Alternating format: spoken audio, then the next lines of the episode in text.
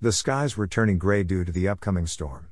People from the outside are quite frantic, but since this was already a normal occurrence, you were already used on handling the situation.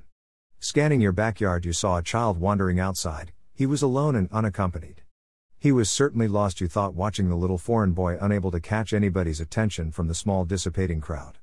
You decided to welcome him in your house and treated him nicely and also promised to help him after the storm passed.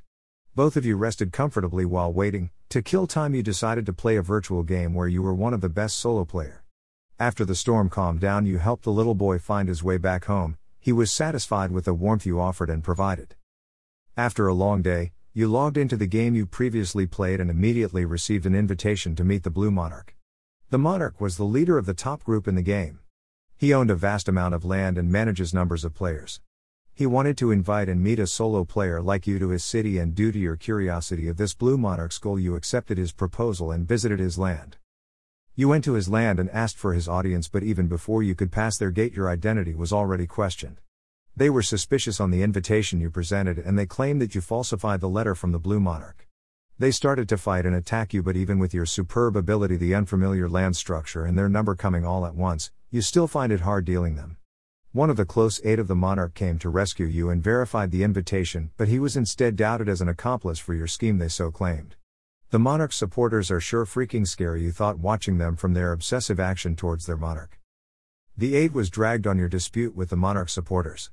You asked him to climb the tree you pointed and used it as a shield. While already intertwined with your situation, he has no choice but to follow you. Both of you have already been working hand in hand, preventing the supporters from taking closer step to the tree. He was already up on the tree, throwing small daggers to support you while you directly defending from below.